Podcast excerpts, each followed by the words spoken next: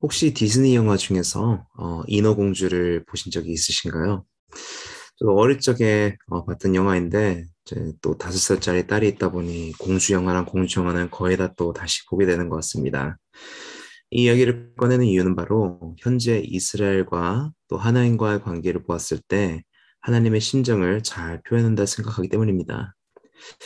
그 영화에서 보면은 인어공주가 바다에서 어, 폭풍을 만나 배가 침몰하여 물에 빠진 왕자님을 구하게 됩니다.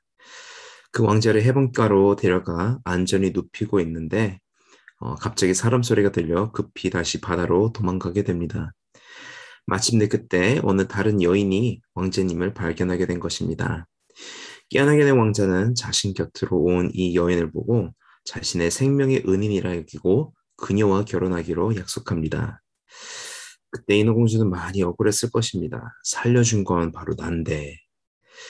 오늘 읽은 출애굽기 33장 전에 어느 큰 사건이 하나 있었습니다. 모세가 신의 산 위로 올라갔습니다. 모세는 그 산에서 하나님께서 친히 쓰신 십계명을 받게 됩니다. 하지만 내려오는 것이 더뎌지자 백성들이 아론으로 하여금 앞으로 자신들을 이끌 신을 만들어 달라 요청합니다.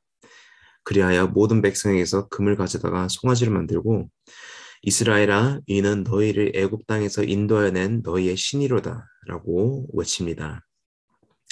그래서 백성들은 그 금송 금송아지에게 번제를 드리고 그 앞에서 먹고 마시고 뛰놉니다.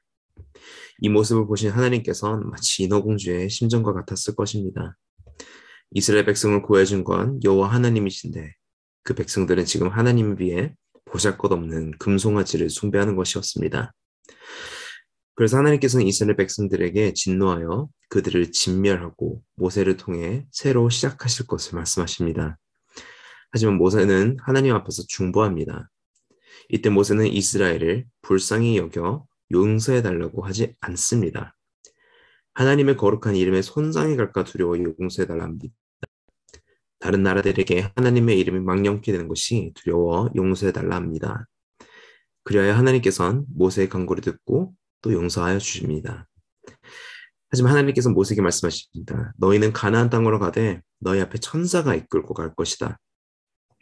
심지어 하나님께서는 방금까지 죄를 짓던 백성들에게 가나안 땅을 약속하시고 거기에 거주하고 있는 이방 족속들을 모두 쫓아내실 것을 약속하십니다.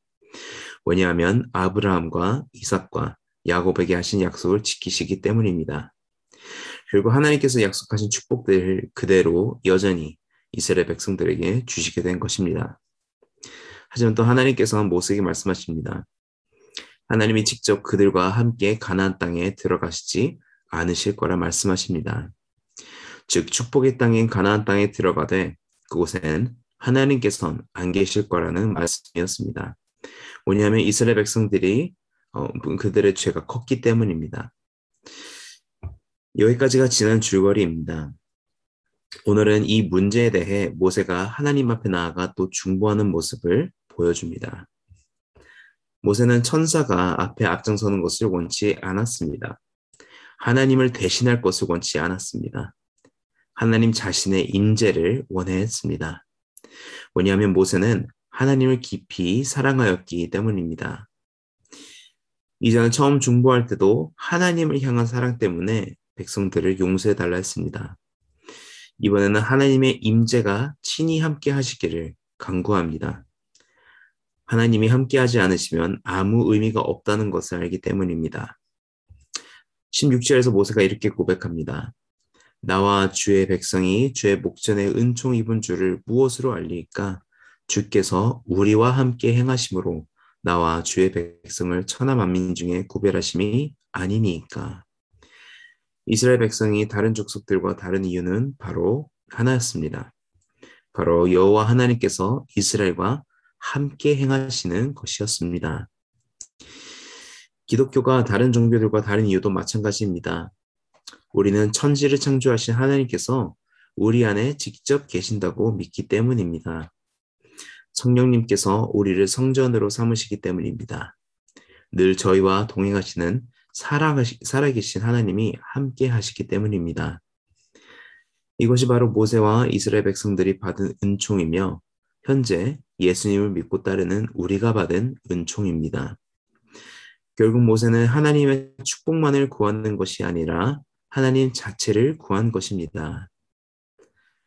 어느 한 목사님이 예전에 이런 질문을 한 적이 있습니다.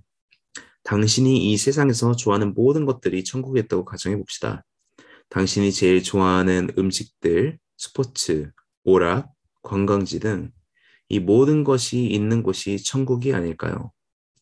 하지만 그 천국에 예수님이 안 계신다고 가정해 봅시다. 당신은 그래도 그 천국에 가길 원하시나요? 오늘 말씀이 저희에게 주는 질문도 똑같습니다. 가나안 땅은 하나님이 주시는 축복입니다. 하지만 하나님이 안 계시면 아무 의미가 없습니다. 우리도 진정한 약속의 땅인 천국을 약속받았습니다. 하지만 그곳에 하나님이 안 계시면 아무 의미가 없습니다.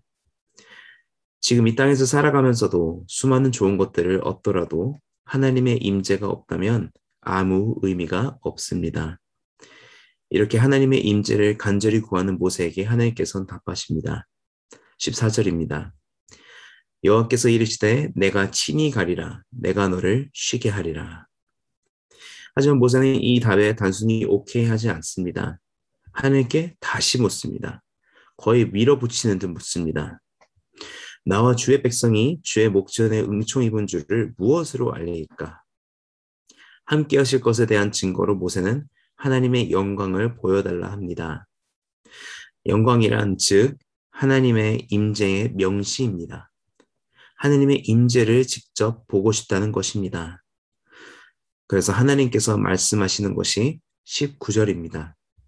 여호와께서 이르시되 내가 내 모든 선한 것을 내 앞으로 지나가게 하고 여호와의 이름을 내 앞에 선포하리라. 나는 은혜 베풀 자에게 은혜를 베풀고 극률이 여길 자에게 극률을 베푸느니라. 왜 하나님의 영광을 보여달라고 했을 때 하나님께서는 자신의 모든 선한 것을 보여주시겠다 하셨을까요? 뭐냐하면 하나님의 선하심을 알고 이해할 때 하나님을 전적으로 신뢰할 수 있기 때문입니다.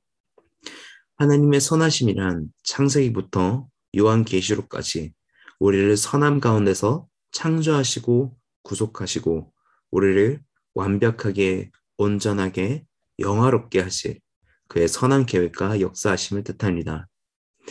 모세는 하나님의 선하심을 알고 있었고 그 선하심을 보는 것이 하나님의 영광을 보는 것이라는 것을 알았습니다. 하지만 하나님의 영광을 직접 볼 수는 없었습니다. 그래서 반석 틈에서 하나님의 등만을 보게 됩니다.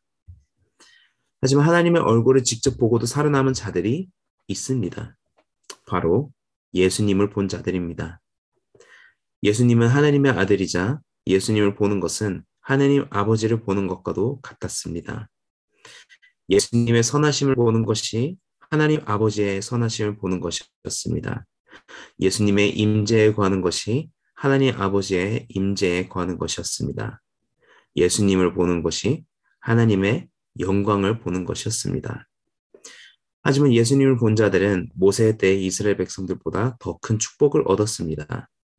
왜냐하면 그들을 위한 모세보다 더 큰 중보자가 있었기 때문입니다. 바로 예수 그리스도이십니다.